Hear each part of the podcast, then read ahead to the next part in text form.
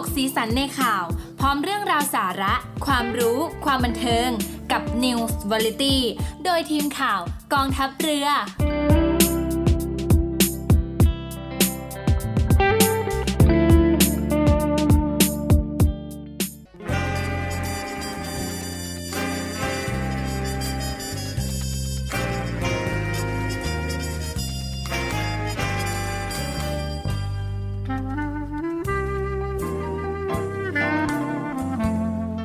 นายทหาร นายตำรวจทุกคน รักษาคำปริญาณที่ได้ให้ไว้อย่างเคร่งครัด และตั้งใจปฏิบัติหน้าที่ด้วยความเที่ยงตรง เข้มแข็งและเสียสละ พร้อมทั้งหมั่นศึกษา และฝึกฝนตนเอง ให้มีความจัดเจนคล่องแคล่วในหน้าที่ และในการปฏิบัติงานร่วมกับผู้อื่น ฝ่ายอื่นอยู่เสมอ ทุกคนทุกฝ่ายจะได้สามารถร่วมมือร่วมใจกัน สร้างสรรค์ความวัฒนาผาสุก ให้แก่ประชาชนและประเทศชาติ ได้ตามอุดมคติที่ตั้งมั่นไว้ตลอดไป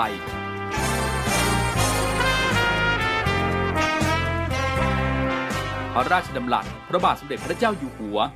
ในพิธีสวนสนามถวายสัตย์ปฏิญาณของทหาร ตำรวจเนื่องในพระราชพิธีบรมราชาพิเศษพุทธศักราช 2562 ในวันที่ 18 มกราคม 2563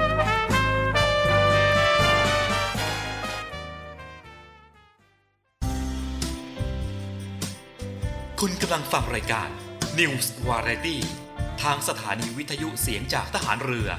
ออกอากาศพร้อมกัน 3 คลื่นความถี่ สทร3ภูเก็ต AM 1458กิโลเฮิรตซ์สทร5สัตหีบ AM 720กิโลเฮิรตซ์และสทร6สงขลา AM 1431กิโลเฮิรตซ์ทุกวันเสาร์อาทิตย์ เวลา 17นาฬิกา5นาทีถึง 18นาฬิกา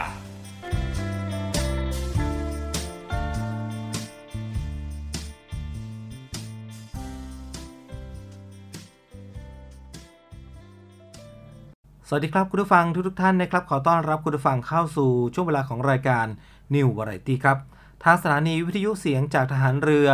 ออกอากาศทางระบบ AM พร้อมกัน 3 สถานีนะครับทั้งสทร3ภูเก็ต AM 1458กิโลเฮิรตซ์สทร5สัตหีบครับ AM 720กิโลเฮิรตซ์แล้วก็สทร6สงขลานะครับ AM 1431กิโลเฮิรตซ์ครับก็ขอสวัสดีคุณผู้ฟังทุกท่านทั้ง 3 พื้นที่ด้วยนะครับ พบกันวันนี้ก็ตรงกับวันอาทิตย์ที่ 12 กุมภาพันธ์ พุทธศักราช 2566 ครับ วันนี้มีผมดีเจเนตจ่าเอกธเนศราบโชค รับหน้าที่เป็นผู้ดำเนินรายการครับ วันนี้อยู่เป็นเพื่อนคุณฟังเช่นเคยครับ 1 ชั่วโมง โดยประมาณนะครับ ตั้งแต่เวลา 17นาฬิกา5นาทีเป็นต้นไปครับ จนถึงเวลา 18นาฬิกานะครับ ก็จะได้นำข่าวสารต่างๆ ที่น่าสนใจในรอบสัปดาห์มาฝากคุณฟังกันด้วยนะครับ รวมไปถึง ผลงานเพลงเพราะๆนำมาฝากคุณฟังกันเช่นเคยครับ มาผ่อนคลายสบายๆสไตล์ New Variety กันนะครับ ในรายการ New Variety นั่นเองครับ วันนี้ผมดีเจเนตนะครับ ก็ได้นำข่าวสารต่างๆ มาฝากคุณฟังกันครับ ในช่วงแรกนี้นะครับ ก็มาเริ่มกันที่เรื่องราวข่าวสารที่เกี่ยวกับทางกรมอุตุนิยมวิทยานะครับ ในช่วงนี้ก็ได้ออกมา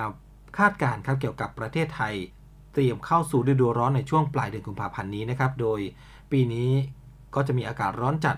อุณหภูมิสูงสุดอยู่ที่ 43 องศาเซลเซียสเลยทีเดียวนะครับ ขณะที่ในช่วงเดือนเมษายน ถึงเดือนพฤษภาคมก็จะเกิดพายุไซโคลนด้วย อันนี้เป็นการคาดการณ์จากทางกรมอุตุนิยมวิทยานะครับ เรามาติดตามรายละเอียดกันครับ นางสาวชมพารีชมภูรัตอธิบดีกรมอุตุนิยมวิทยานะครับ ก็ได้เปิดเผยเกี่ยวกับ กรมอุตุนิยมวิทยานะครับได้คาดการฤดูร้อนของประเทศไทยปี 2566 นี้ครับ โดยคาดว่าจะเริ่มในช่วงปลายเดือนกุมภาพันธ์ครับ ซึ่งจะช้ากว่าปกติประมาณ 1-2 สัปดาห์ แล้วก็จะสิ้นสุดในช่วงกลางเดือนพฤษภาคมนะครับ ลักษณะอากาศจะร้อนอบอ้าวโดยทั่วไป แล้วก็จะมีอากาศร้อนจัดในหลายพื้นที่ โดยเฉพาะในช่วงกลางเดือนมีนาคมถึงปลายเดือนเมษายนครับ สลับกับจะมีฝนฟ้ากระนองในหลายพื้นที่ด้วยนะครับ อุณหภูมิสูงสุดเฉลี่ยประมาณ 35.5 องศาเซลเซียส โดยบริเวณประเทศไทยตอนบนประมาณปลายเดือนกุมภาพันธ์ครับถึงกลางเดือนมีนาคม ก็จะมีอากาศร้อนหลายพื้นที่ในตอนกลางวันนะครับกับมีหมอกหนาในหลายพื้นที่เช่นกัน แต่ภาคเหนือและภาคตะวันออกเฉียงเหนือ ก็ยังคงมีอากาศเย็นในตอนเช้า จากนั้นนะครับในช่วงปลายเดือนเมษายนจะมีอากาศร้อนอบอ้าวโดยทั่วไป แล้วก็มีอากาศร้อนจัดในหลายพื้นที่ อุณหภูมิสูงสุดอยู่ที่ 40-43 องศาเซลเซียสครับ แล้วจะเกิดพายุฤดูร้อนในหลายพื้นที่ด้วยนะครับ โดยจะมีฝนฟ้าขนองลมกระโชกแรง รวมทั้งอาจมีลูกเห็บตกลงในบางแห่ง ซึ่งจะช่วยคลายความร้อนลง เนื่องจากจะมีย่อมความกดอากาศต่ำนะครับ เนื่องจากความร้อนปกคลุมบริเวณประเทศไทยตอนบน เป็นระยะระยะส่วนในช่วงปลายเดือนเมษายนถึงพฤษภาคมครับอาจมีหย่อมความกดอากาศต่ำ ก่อตัวขึ้นบริเวณทะเลอันดามันนะครับ ซึ่งจะทวีกำลังแรงขึ้นเป็นพายุ depression และพายุไซโคลนได้ โดยมีการเคลื่อนตัวทางทิศเหนือค่อนไปทางตะวันออก แล้วก็อาจจะเข้าใกล้ด้านตะวันตกของประเทศไทยครับ ซึ่งจะทำให้บริเวณด้านตะวันตกนะครับของภาคเหนือและภาคกลาง รวมทั้งภาคใต้ด้วย จะมีฝนเพิ่มมากขึ้น อาจก่อให้เกิดสภาวะน้ำท่วมฉับพลันและน้ำป่าไหลหลากได้นะครับ ก็ขอให้ระมัดระวังกันด้วยครับ มาต่อกันที่ทางด้านกระทรวงสาธารณสุขนะครับ ก็ได้แนะนำทุกจังหวัดเตรียมความพร้อม ทางด้านการแพทย์รับมือฝุ่น PM 2.5 ที่มีแนวโน้มสูงขึ้นครับ เกี่ยวกับเรื่องนี้ครับนายแพทย์นรงอภิกุลวณิชรองปลัดกระทรวงสาธารณสุขนะครับ ก็ได้ประชุมทางไกลผ่านระบบวิดีโอคอลกับนายแพทย์สาธารณสุขจังหวัด และก็ผู้ในการโรงพยาบาลทั่วประเทศครับ เพื่อเตรียมความพร้อมด้านการแพทย์และสาธารณสุข กรณีที่แนวโน้มค่าฝุ่น PM 2.5 ของประเทศไทยนั้นมีแนวโน้มสูงขึ้นครับ แล้วก็ให้ทุกพื้นที่นำไปปฏิบัติอย่างถูกต้องนะครับ แล้วก็เป็นมาตรฐานเดียวกัน โดยให้เฝ้าระวังและแจ้งเตือนสถานการณ์ รวมถึงสื่อสารข้อมูลผลกระทบ กับการปฏิบัติตน การดูแลสุขภาพ ในรูปแบบต่างๆ และก็เตรียมความพร้อมในการดูแลและป้องกันความเสี่ยงต่อสุขภาพด้วยนะครับสำรวจและจัดทำทะเบียนกลุ่มเสี่ยง ติดตามดูแลกลุ่มเสี่ยงเป็นพิเศษ พร้อมเฝ้าระวังการเจ็บป่วยใน 4 กลุ่มโรคนะครับ นอกจากนี้ก็ได้ให้เตรียมความพร้อม เปิดศูนย์ปฏิบัติการฉุกเฉินด้านการแพทย์ และสาธารณสุขในทุกระดับทั้งจังหวัดครับ เขตสุขภาพ กรม แล้วก็กระทรวงนะครับ ส่วนกรณีสถานการณ์วิกฤตที่มีค่าฝุ่น PM 2.5 เกินมาตรฐานติดต่อกัน 3 วัน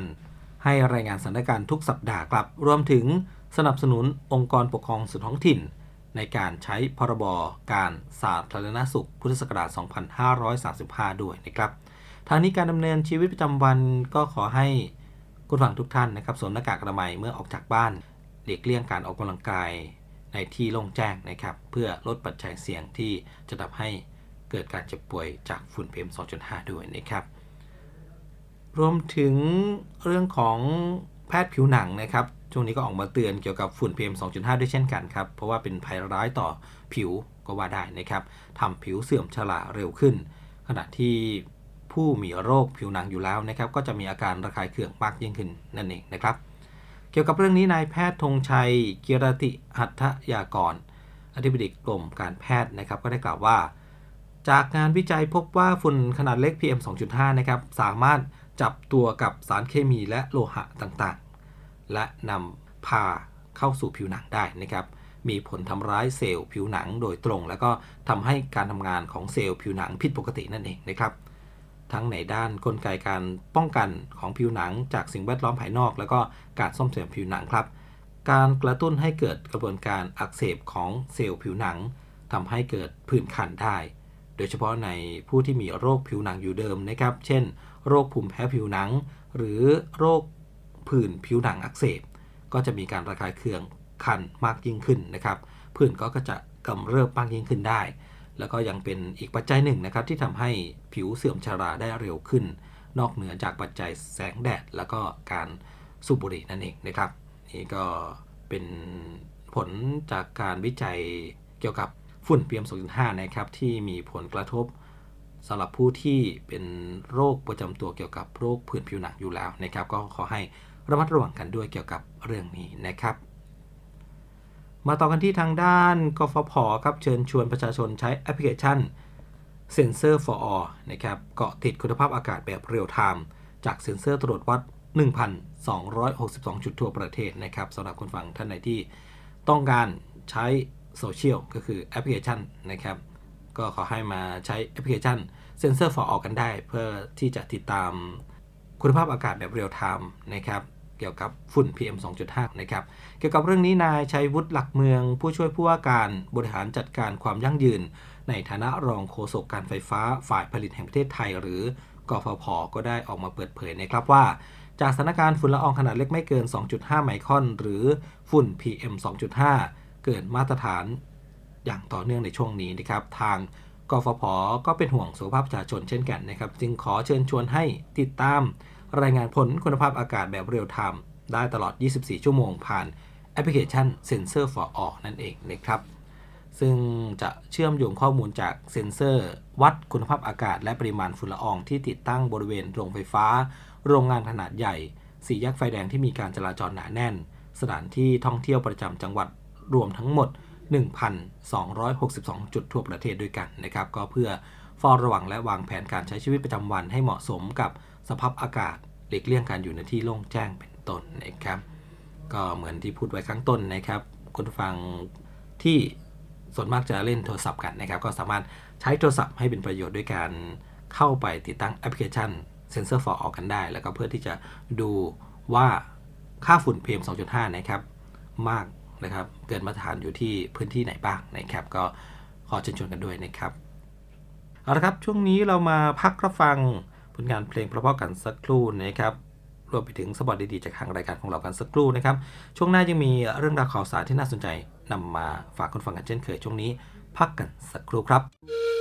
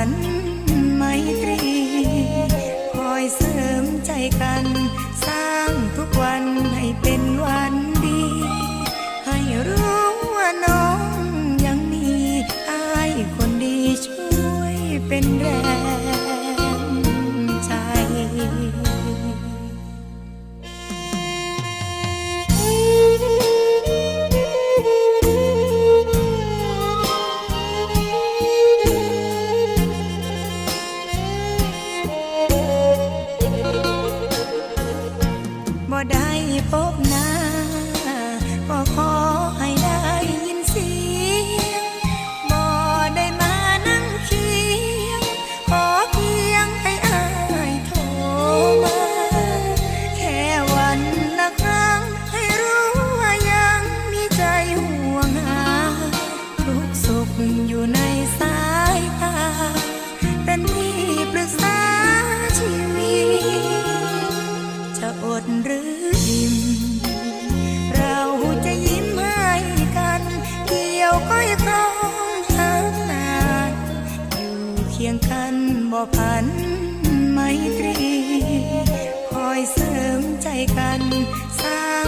า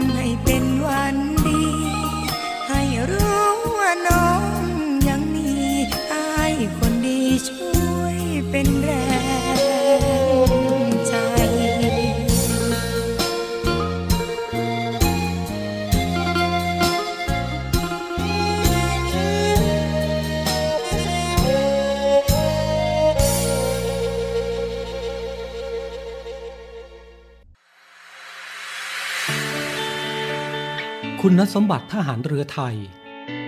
ในทหารเรือไทยควรมีคุณสมบัติที่สำคัญ 5 ประการ คือ 1. มีความรู้จะต้องขวนขวายหาความรู้และฝึกฝนตนเองอยู่เสมอ รู้จักถ่ายทอดความรู้ให้แก่ผู้อื่น รู้จักใช้ความรู้ให้เป็นประโยชน์ 2. เป็นผู้นำทางทหาร มีลักษณะท่าทางองอาจสมเป็นทหาร และมีความเข้มแข็งทั้งร่างกายและจิตใจ มีระเบียบวินัย มีความสำนึกในหน้าที่ กล้าตัดสินใจและรับผิดชอบ มีมนุษยสัมพันธ์ที่ดี มีจิตใจแน่วแน่ไม่ท้อถอย มีความอดทนภาคเพียรและกระตือรือร้น มีความริเริ่ม มีความเป็นธรรม มีไหวพริบ 3. มีความซื่อสัตย์และความจงรักภักดี 4. เป็นสุภาพบุรุษ มีความเมตตากรุณา เสียสละ ไม่อิจฉาริษยา มีคุณธรรมและจริยธรรม มีความสุภาพอ่อนโยน รู้จักกาลเทศะ 5. มีความละเอียดรอบคอบไม่ประมาท คุณสมบัติทหารเรือไทย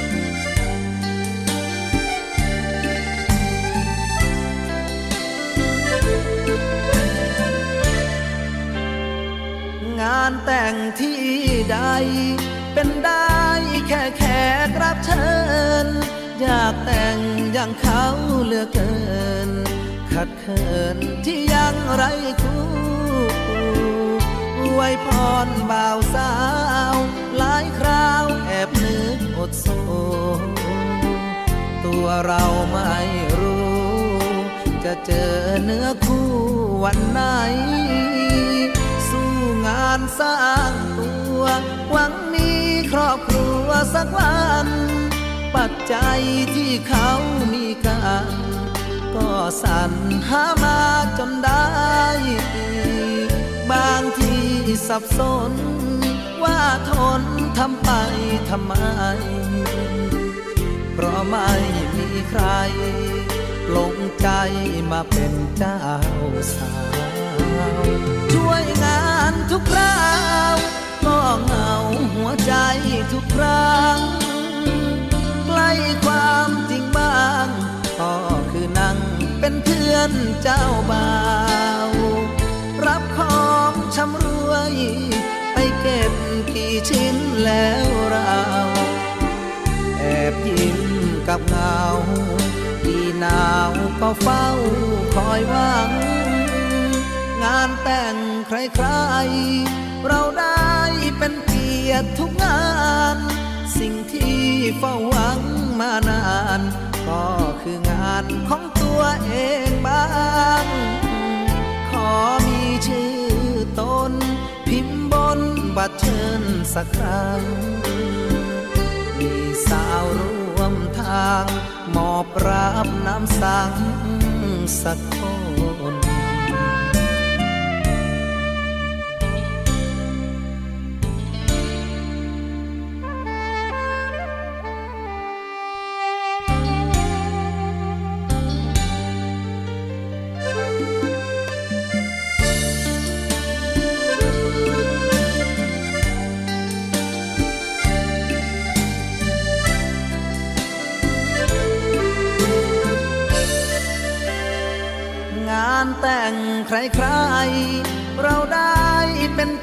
ียรติทุกงา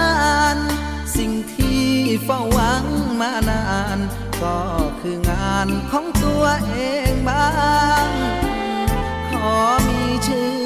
ตนพิมพ์บนบัตรเชิญสักครั้ง มีสาวร่วมทาง มอบรับน้ำสังสัก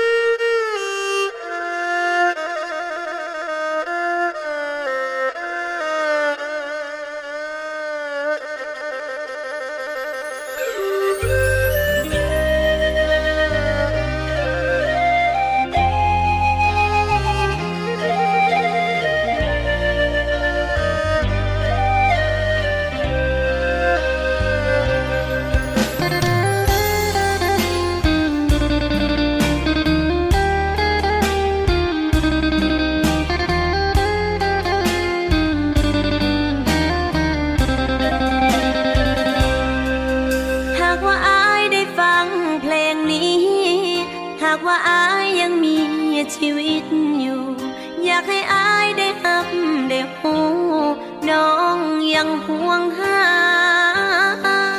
กินบ่ได้วันอายจากไป น้ำตาไหลย้ำคิดอ่อนา ได้แต่ถามกับสายลมว่า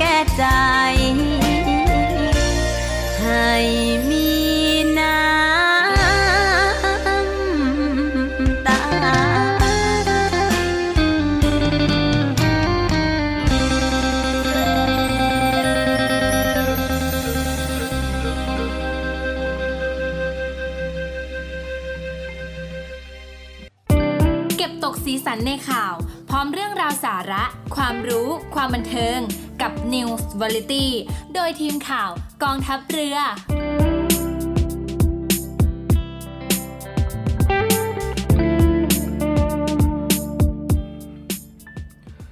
กลับเข้ามาในช่วงนี้นะครับ ยังอยู่กับผมดีเจเนตจ่าเอกธเนศรับโชคนะครับ ในช่วงนี้เรามาติดตามข่าวสารที่น่าสนใจกันต่อครับ มาเริ่มกันที่ข่าวจากทางกระทรวงพาณิชย์ครับก็ได้ จัดงานพาณิชย์ลดราคาช่วยประชาชนจำหน่ายสินค้าราคาประหยัด ลดราคาสูงสุดถึงร้อยละ 70 ทั่วประเทศครับ ทางด้านนาย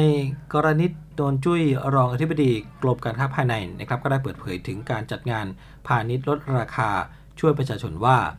กรมการค้าภายในนะครับได้นำสินค้าอุปโภคบริโภคลดราคาสูงสุดถึงร้อยละ 70 มาจำหน่ายครับ เพื่อช่วยลดภาระค่าของชีพให้กับประชาชน อาทิ ข้าวหอมมะลิถุงละ 5 กิโลกรัมนะครับลดราคาเหลือถุงละ 100 บาท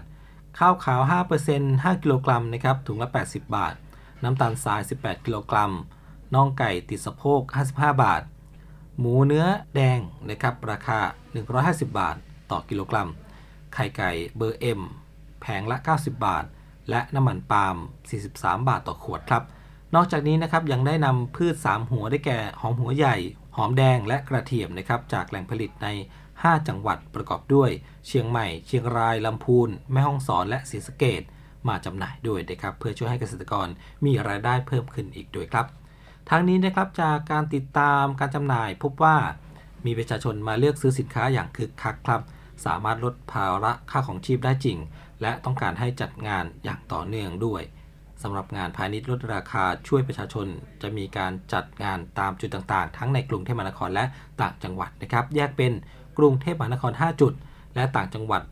269 จุดด้วยกันครับสำหรับผู้ฟังท่านใดสนใจที่จะเข้าไปเลือกซื้อสินค้า ราคาประหยัด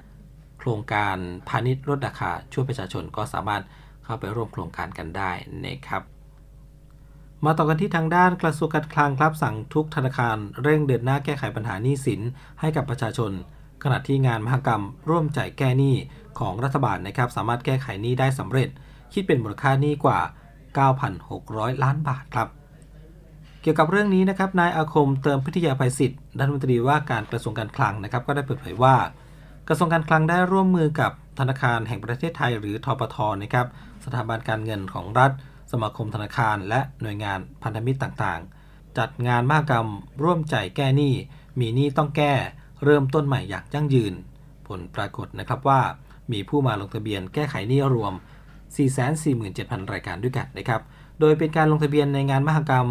ร่วมใจแก้หนี้สัญจรจำนวน 5 ครั้ง ได้แก่ กรุงเทพมหานคร ขอนแก่น เชียงใหม่ ชลบุรี และสงขลาครับ มีประชาชนมาขอรับบริการ 34,000 รายการ รวมมูลหนี้ 24,000 ล้านบาทนะครับ โดยสามารถแก้ไขหนี้ได้สำเร็จคิดเป็นมูลหนี้นะครับ 9,600 ล้านบาทครับ ขณะที่การขอแก้ไขหนี้อีก 413,000 รายการ เป็นการลงทะเบียนผ่านระบบออนไลน์นะครับ ซึ่งในขณะนี้ยังไม่สามารถประเมินมูลค่าหนี้ได้ เนื่องจากประชาชนไม่ได้กรอกมูลค่าหนี้ของตนเองครับ อย่างไรก็ตามนะครับ เบื้องต้นสามารถเจรจาแก้ไขหนี้ได้สำเร็จ 50,000 รายการ คิดเป็นวงเงิน 12,000 ล้านบาท แต่ขณะนี้มีกว่า 1 0 0 0 0แสนรายการที่ลงทะเบียนไว้แต่ติดต่อไม่ได้นะครับ ส่วนอีก 1 0 0 0 0แสนรายการไม่เป็นไปตามเงื่อนไขที่กำหนดครับ แล้วก็อีก 150,000 รายการ ยังอยู่ระหว่างดำเนินการติดตามการแก้ไขนะครับ ดังนั้นจึงต้องเร่งเดินหน้าต่อเพื่อดำเนินการปรับโครงสร้างนี้ต่อไปครับนอกจากนี้นะครับกระทรวงการคลังยังได้มอบนโยบายให้สถาบันการเงินของรัฐทุกแห่ง ดูแลลูกหนี้ของตนเองนะครับด้วยการไปเคาะประตูบ้าน เพื่อให้มาเจรจาปรับโครงสร้างหนี้ครับรวมถึงการเปิดสาขารับแก้ไขหนี้ด้วยนะครับแล้วก็ได้กำชับให้ธนาคารรัฐ ช่วยลดภาระการชำระหนี้ของลูกหนี้ด้วยครับถ้าขยายงวดการผ่อนชำระลดวงเงินชำระตามความสามารถของตนเอง โดยเรื่องนี้ให้ถือเป็นดัชนีชี้วัดการทำงานของสถาบันการเงินของรัฐด้วยครับ เพราะปีนี้รัฐบาลได้ตั้งเป้าหมายให้เป็นปีแห่งการ แก้หนี้สิน ภาคครัวเรือนเป็นวาระแห่งชาติด้วยครับ และมาปิดท้ายข่าวกันในช่วงนี้กับรัฐบาลเชิญชวนผู้ประกอบการโรงแรมและที่พักรายใหม่นะครับเข้าร่วมโครงการเราเที่ยวด้วยกันเฟส 5 ได้ตั้งแต่บัดนี้ไปจนถึงวันที่ 15 กุมภาพันธ์นี้ครับเกี่ยวกับเรื่องนี้นะครับทางด้านนางสาวไตรสุรีไตรสรณกุลรองโฆษกประจำสำนักนายกรัฐมนตรีก็ได้เปิดเผยนะครับว่า ตามที่รัฐบาลได้อนุมัติโครงการเราเที่ยวด้วยกันเฟส 5 และมอบหมายให้การท่องเที่ยวแห่งประเทศไทย หรือทททครับเป็นหน่วยงานหลักในการดำเนินโครงการนะครับ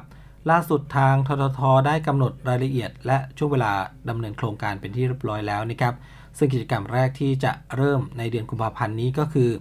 เปิดให้ผู้ประกอบการโรงแรมและที่พักรายใหม่ครับ ที่ยังไม่เคยเข้าร่วม ได้ลงทะเบียนเข้าร่วมโครงการทางเว็บไซต์ www. เราเที่ยวด้วยกัน .com นะครับ ตั้งแต่บัดนี้ต้นไปจนถึงวันที่ 15 กุมภาพันธ์นี้นะครับสำหรับกำหนดการเวลาใช้สิทธิ์ร่วมโครงการของประชาชนทั่วไป ททท จะเปิดระบบให้เริ่มจองโรงแรมที่พักตั้งแต่วันที่ 8 มีนาคม ถึงวันที่ 27 เมษายน 2566 ครับ เริ่มเข้าพักได้ในวันที่ 11 มีนาคม ถึง 30 เมษายน นะครับ ทางนี้โครงการเราเที่ยวด้วยกันเฟส 5 มีจำนวนสิทธิ์ทั้งสิ้น 560,000 สิทธิ์ด้วยกันครับ รัฐบาลสนับสนุนค่าใช้จ่ายโรงแรมที่พักร้อยละ 40 สูงสุด 3,000 บาทต่อห้อง สามารถรับสิทธิ์สูงสุด 5 สิทธิ์ต่อคน โดยไม่นับรวมสิทธิ์ที่ใช้ในเฟสก่อนหน้าด้วยนะครับ โดยผู้ใช้สิทธิ์จะต้องติดต่อจองที่พักกับผู้ประกอบการ โดยตรงล่วงหน้าอย่างน้อย 3 วัน ก่อนวันเข้าพักนะครับ แล้วก็ยังสนับสนุน e-voucher 600 บาทต่อวันด้วย แต่ไม่มีการสนับสนุนค่าตั๋วโดยสารเครื่องบินนะครับ ก็เชิญชวนคุณฟังที่สนใจกันด้วยสำหรับโครงการเราเที่ยวด้วยกันเฟส 5 ก็เริ่มแล้วนะครับ คุณฟังสนใจก็สามารถติดต่อสอบถามรายละเอียดข้อมูลเพิ่มเติมกันเข้าไปได้นะครับหรือเข้าไปดูรายละเอียดได้ที่เว็บไซต์ www เราเที่ยวด้วยกัน .com นั่นเองนะครับ ก็ขอเชิญชวนคุณฟังทุกท่านกันด้วยนะครับ สนใจก็ติดต่อสอบถามกันเข้าไปได้ครับเอาละครับช่วงนี้เรามาพักรับฟังผลงานเพลงเพราะๆจากทางรายการของเรากันสักครู่นะครับช่วงหน้ายังมีข่าวสารที่น่าสนใจ เกี่ยวกับข่าวในแวดวงกองทัพเรือนำมาฝากคุณฟังกันเช่นเคยนะครับช่วงนี้พักกันสักครู่ครับ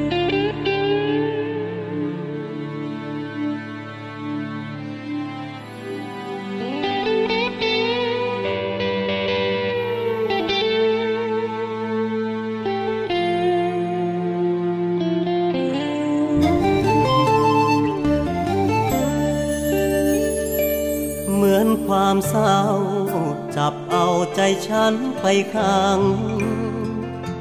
เมื่อได้ฟัง ถ้อยคำเธอบอกเลิกกัน เสียแรงที่ใจ ทุ่มรักจริงให้ตั้งนานหรือที่คบกัน มันไม่เคยมีความหมาย เมื่อชีวิตเธอ มีข่าวเข้ามาเกี่ยวพัน จากเพื่อนร่วมงาน เคลือบกลานมาซ่อนในใจ เพราะเชื่อใจกัน ไม่คิดฝันจะโดนทำร้าย จากคนของหัวใจ ที่เคยบอกรักกันเสมอ แต่หากให้ฉัน รักใครได้แค่อีกครั้งหนึ่ง ถึงต้องเสียใจอีกครั้งหนึ่ง ฉันก็จะเลือกรักเธอ เหมือนใจโดนสาที่รักจริงตั้งแต่แรกเจอ รักใครอีกไม่ได้หรอกเธอ ก็เพราะเธอคือเจ้าของใจ เธอไม่ได้ผิด ก็ชีวิตเป็นของเธอ เมื่อคนเจอคนที่ฝันก็ต้องเลือกไป คนที่สมหวัง ก็มีทางให้เดินก้าวใหม่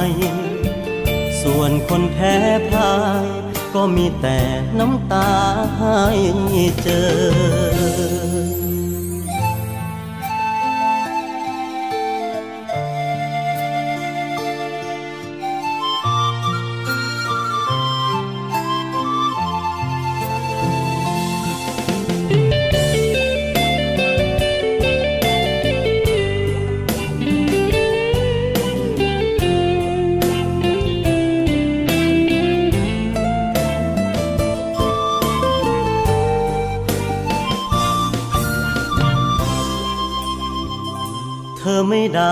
ผิด ก็ชีวิตเป็นของเธอ เมื่อคนเจอ คนที่ฝันก็ต้องเลือกไป คนที่สมหวัง ก็มีทางให้เดินก้าวใหม่ ส่วนคนแพ้พ่าย ก็มีแต่น้ำตาให้เจอ แต่หากให้ฉัน รักใครได้แค่อีกครั้งหนึ่ง ถึงต้องเสียใจอีกครั้งหนึ่ง ฉันก็จะเลือกรักเธอ เหมือนใจโดนสา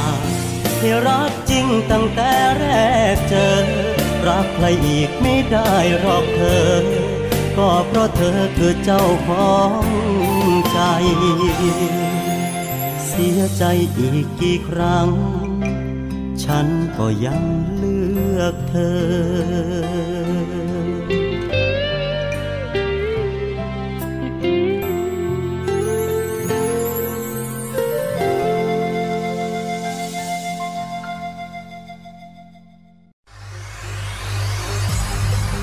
การทุจริตคอร์รัปชันเป็นภัยคุกคามต่อความมั่นคงของชาติ มาร่วมสร้างความใสสะอาด ปลอดจากพฤติกรรมการทุจริตประพฤติมิชอบ สร้างความโปร่งใส และประสิทธิภาพของกระบวนการทำงานในกองทัพเรือ เพื่อให้ข้าราชการและลูกจ้างของกองทัพเรือ ประพฤติปฏิบัติงาน โดยเน้นผลงานการมีคุณภาพ ความซื่อสัตย์สุจริต และการมีจิตสำนึกในทางที่ดี เพื่อให้ข้าราชการกองทัพเรือมีเกียรติและศักดิ์ศรีมีความภูมิใจ มีขวัญและกำลังใจในการทำงาน เพื่อให้กองทัพเรือมีภาพลักษณ์ที่ดีจนเป็นที่ยอมรับชื่นชม เชื่อถือ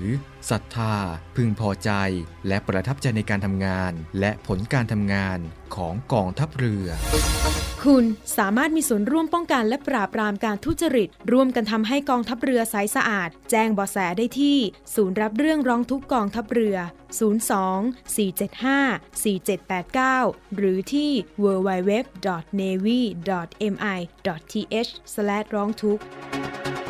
ศูนย์ประสานราชการใสสะอาดกองทัพเรือ ร่วมใจ กองทัพเรือไทย ใสสะอาด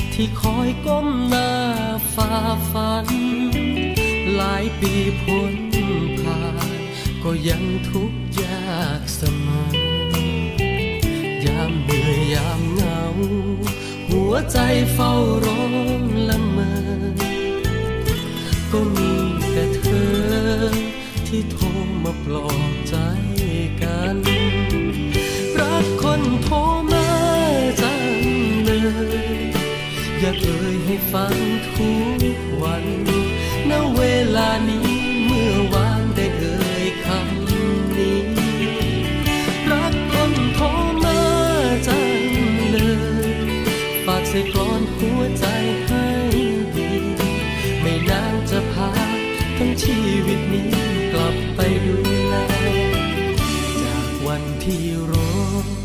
พอสอที่ใจเฝ้าฝัน เราจะก้าวผ่าน ทุกวันด้วยใจรักแท้ยามที่อยู่ไกล เกินเอื้อมมือไปเทแคร์ยังได้ดูแล ด้วยการกดเบอร์หากัน รักคนโทร ฟังทุกวัน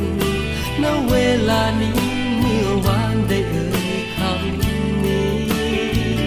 รักคนโทรมาจังเลย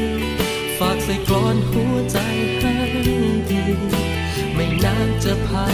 ทั้งชีวิตนี้กลับไปดู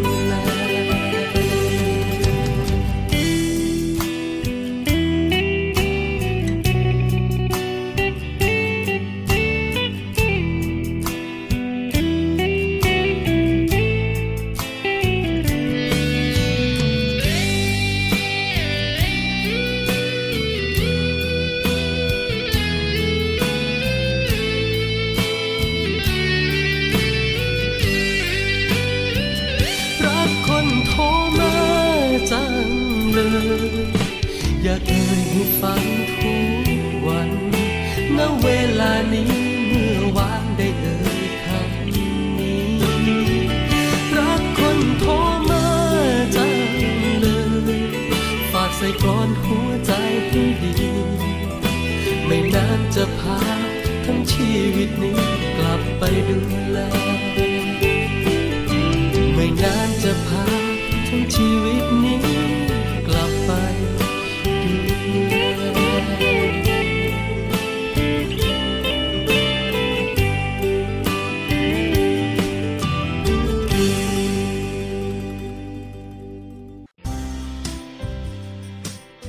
คุณกำลังฟังรายการ News Variety ทางสถานีวิทยุเสียงจากทหารเรือ ออกอากาศพร้อมกัน 3 คลื่นความถี่สทร3ภูเก็ต AM 1458กิโลเฮิรตซ์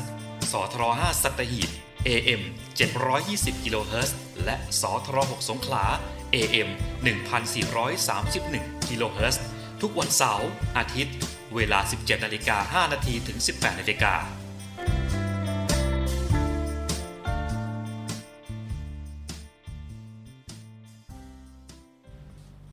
กลับเข้ามาสู่ช่วงสุดท้ายของรายการของเราในวันนี้กันแล้วนะครับ ช่วงนี้เรามาติดตามข่าวสารที่เกี่ยวกับข่าวกองทัพเรือกันครับ มาเริ่มกันที่กองทัพเรือเร่งติดตั้งเครื่องบำบัดฝุ่น PM 2.5 เพื่อช่วยลดปัญหามลพิษทางอากาศในพื้นที่กรุงเทพมหานครครับ คุณฟังครับจากปัญหาฝุ่น PM 2.5 ที่ส่งผลกระทบต่อสุขภาพของพี่น้องประชาชนในห่วงนี้นะครับ โดยเฉพาะอย่างยิ่ง ในพื้นที่เขตเมือง พื้นที่ชุมชน ที่มีประชากรอาศัยอยู่เป็นจำนวนมากครับ ดังนั้นนะครับ เพื่อให้การสนับสนุนการแก้ไขปัญหาและลดต้นเหตุ การเกิดฝุ่นละอองขนาดเล็ก ทางศูนย์บรรเทาสาธารณภัยกองทัพเรือครับก็ได้ เร่งดำเนินการติดตั้งเครื่องบำบัดฝุ่น PM 2.5 ในพื้นที่กรุงเทพมหานครนะครับ โดยก่อนหน้านี้ก็ได้ทำการติดตั้งพื้นที่บริเวณนันทอุทยานสโมสรวังนันทอุทยานไปแล้วนะครับ ซึ่งมีพี่น้องประชาชนเข้ามาใช้บริการในการออกกำลังกายเป็นจำนวนมาก โดยในวันนี้ก็ได้ทำการติดตั้งบริเวณ หน้ากองบัญชาการกองทัพเรือพระราชวงเดชครับ ซึ่งเป็นพื้นที่ที่มีนักท่องเที่ยวทั้งชาวไทยและชาวต่างประเทศ เข้ามาชมความงดงามของพระปราง วัดอรุณราชวราราม เป็นจำนวนมากเช่นกันครับ นอกจากนั้นนะครับกองทัพเรือก็ได้บูรณาการกับการไฟฟ้านครหลวง ติดตั้งเครื่องบำบัดฝุ่น PM 2.5บริเวณพื้นที่ชุมชน หน้าทางเข้าท่าเรือท่าเตียน และบริเวณโรงเรียนราชินีนะครับ โดยมีแผนจะติดตั้งในพื้นที่กรุงเทพมหานคร รวมทั้งหมดจำนวน 13 เครื่องด้วยกันครับสำหรับเครื่องบำบัดฝุ่น PM 2.5 และกำจัดเชื้อโรคดังกล่าวนะครับ ทางกองทัพเรือของเราโดยกรมอุทหารเรือ ก็ได้ดำเนินการต่อยอดเครื่องบำบัดฝุ่น PM 2.5 และกำจัดเชื้อโรคจากเครื่องต้นแบบของทางมูลนิธิราชประชานุเคราะห์ในพระบรมราชูปถัมภ์ โดยนอกจากฝุ่น PM 2.5 แล้วนะครับ เครื่องบำบัดฝุ่นยังสามารถกำจัดเชื้อโรคแบคทีเรียและไวรัสต่างๆ ในระบบปรับอากาศรวม อาทิ ไวรัสโควิด -19 และสารประกอบอินทรีย์ระเหยง่ายได้นะครับ โดยมีปริมาณลดลงภายใน 30 นาที ภายหลังการเดินเครื่องนะครับ ผลสรุปการทำงานสามารถกำจัดเชื้อโรคในอากาศได้เป็นอย่างดีครับ โดยอุปกรณ์ชุดนี้นะครับได้ผ่านการทดลองทดสอบยืนยันจากกรมแพทย์ฐานเรือและ กรมวิทยาศาสตร์ฐานเรือแล้วนะครับช่วงนี้ฝุ่นละออง PM 2.5 เยอะมากเลยทีเดียวนะครับกองทัพเรือของเราก็ได้ติดตั้งเครื่องบำบัดฝุ่นเพื่อสุขภาพของพี่น้องประชาชนของเรานั่นเองนะครับ มาต่อกันที่ข่าวจากทางผู้บัญชาการทหารเรือนะครับ ให้การต้อนรับมิสเตอร์อันเดรสฮัสทัมทายาทลำดับเหลนของนายพลเรือโทพระยาชลยุทธโยธิน ผู้มีบทบาทสำคัญในการพัฒนากองทัพเรือไทยครับ โดยเมื่อวันที่ 9 กุมภาพันธ์ที่ผ่านมานะครับพลเรือเอกเชิงชายชมเชิงแพทย์ ผู้บัญชาการทหารเรือ ก็ได้ให้การต้อนรับมิสเตอร์อันเดรฮัสทัมชาวเดนมาร์กครับทายาทลำดับเหลนของนายพลเรือโทพระยาชลยุทธโยธิน ผู้ที่มีบทบาทสำคัญในการพัฒนากองทัพเรือ ณกองบัญชาการกองทัพเรือพระราชวังเดิมครับ โอกาสนี้นะครับผู้บัญชาการทหารเรือได้มอบหมายให้พลเรือโทชาติชายทองสะอาด รองเสนาธิการทหารเรือ นำชมพระราชวังเดิมกรุงธนบุรี ที่นายพลเรือโทพระยาชลยุทธโยธิน ได้กราบบังคมทูลพระบาทสมเด็จพระจุลจอมเกล้าเจ้าอยู่หัว ขอพระราชทานให้เป็นที่ตั้งของโรงเรียนในเรือ ก่อนเดินทางไปเยี่ยมชมป้อมพระจุลจอมเกล้าซึ่งนายพลเรือโทพระยาชลยุทธโยธินนะครับเคยทำหน้าที่เป็นผู้ออกแบบและจัดหาปืนเสือหมอบมาติดตั้ง เพื่อปกป้องอธิปไตยของสยามประเทศในเหตุการณ์รศ112 โดยก่อนหน้านี้นะครับมิสเตอร์อันเดรฮัตทัมได้มอบเครื่องแบบของนายพลเรือโทพระยาชลยุทธโยธินนะครับจำนวน 5 ชุด ให้แก่กองทัพเรือ เพื่อนำไปจัดแสดงที่พิพิธภัณฑ์ทหารเรือ เมื่อวันที่ 25 มีนาคม พุทธศักราช 2559 ที่ผ่านมานะครับทางนี้นะครับนายพลเรือโทพระยาชลยุทธโยธินนะครับนามเดิม ชื่อ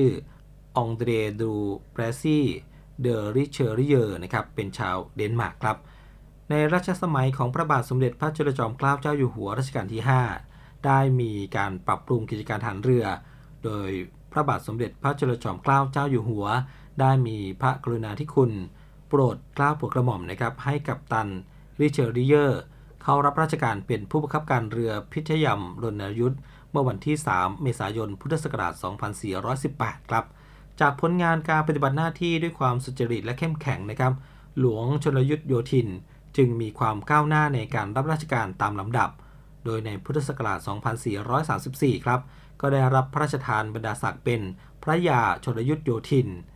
พุทธศักราช 2440 ได้รับพระราชทานยศ นายพลเรือตรี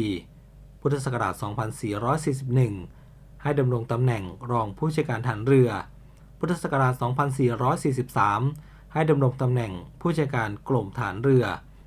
และต่อมาในวันที่ 25 มกราคม พุทธศักราช 2444 นายพลเรือโทพยาชลยุทธโยธิน ได้กราบบังคมทูลลาออกจากราชการ เนื่องด้วยปัญหาด้านสุขภาพ และได้เดินทางกลับไปรักษาตัวที่ประเทศเดนมาร์ก จนได้ถึงแก่อนิจกรรม เมื่อวันที่ 25 มีนาคม พุทธศักราช 2474 สิริอายุ 79 ปี นี่ก็เป็นประวัติความเป็นมาของ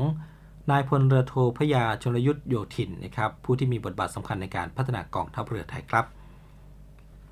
มาต่อกันที่ข่าวเกี่ยวกับโรงเรียนในเรือนะครับ เปิดรับสมัครบุคคลพลเรือน เพื่อสอบคัดเลือกเข้าเป็นนักเรียนเตรียมทหารในส่วนของกองทัพเรือ ประจำปี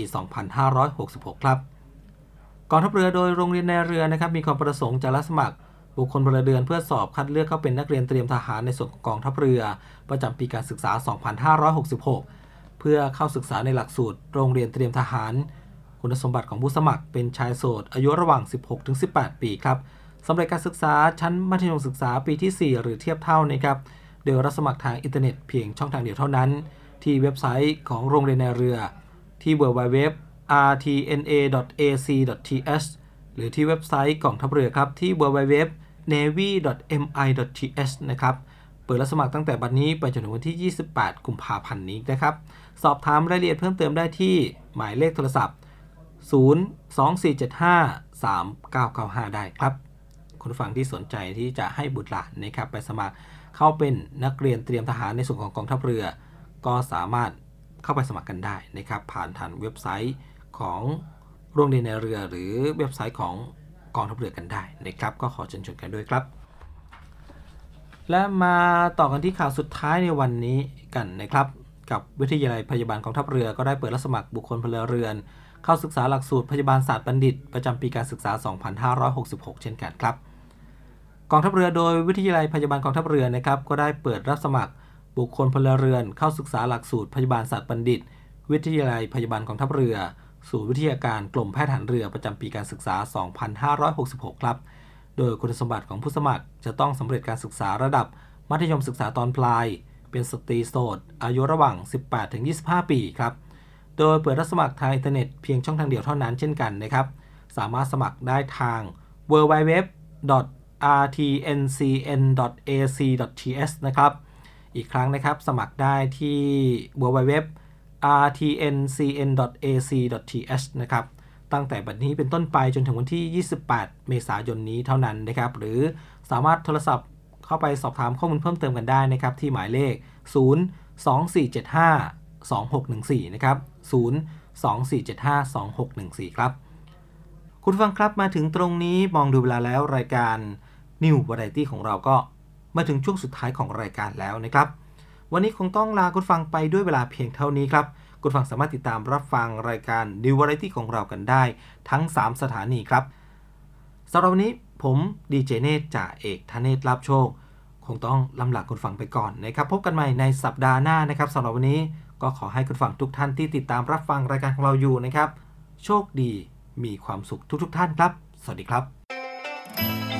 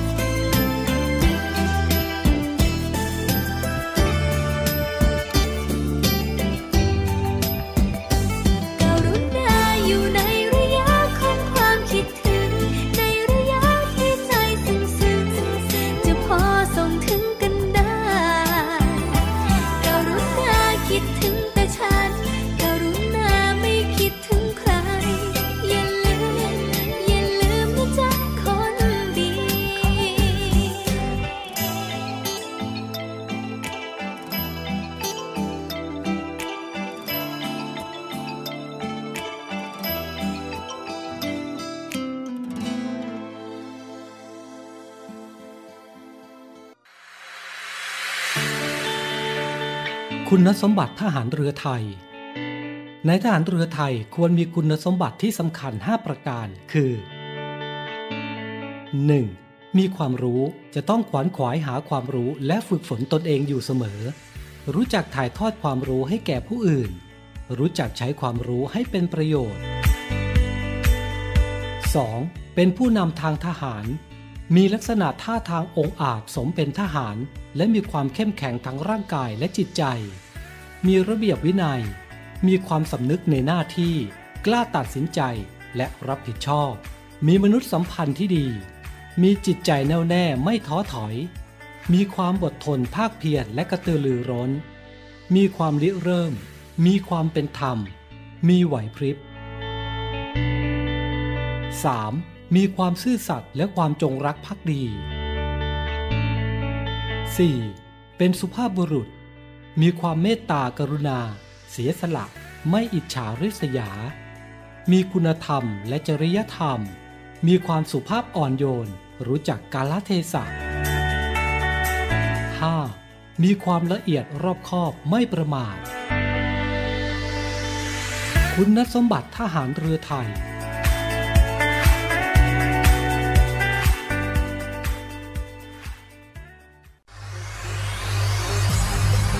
การทุจริตคอร์รัปชันเป็นภัยคุกคามต่อความมั่นคงของชาติ มาร่วมสร้างความใสสะอาด ปลอดจากพฤติกรรมการทุจริตประพฤติมิชอบ สร้างความโปร่งใส และประสิทธิภาพของกระบวนการทำงานในกองทัพเรือ เพื่อให้ข้าราชการและลูกจ้างของกองทัพเรือ ประพฤติปฏิบัติงาน โดยเน้นผลงานการมีคุณภาพ ความซื่อสัตย์สุจริต และการมีจิตสำนึกในทางที่ดี เพื่อให้ข้าราชการกองทัพเรือมีเกียรติและศักดิ์ศรีมีความภูมิใจ มีขวัญและกำลังใจในการทำงาน เพื่อให้กองทัพเรือมีภาพลักษณ์ที่ดีจนเป็นที่ยอมรับชื่นชม เชื่อถือ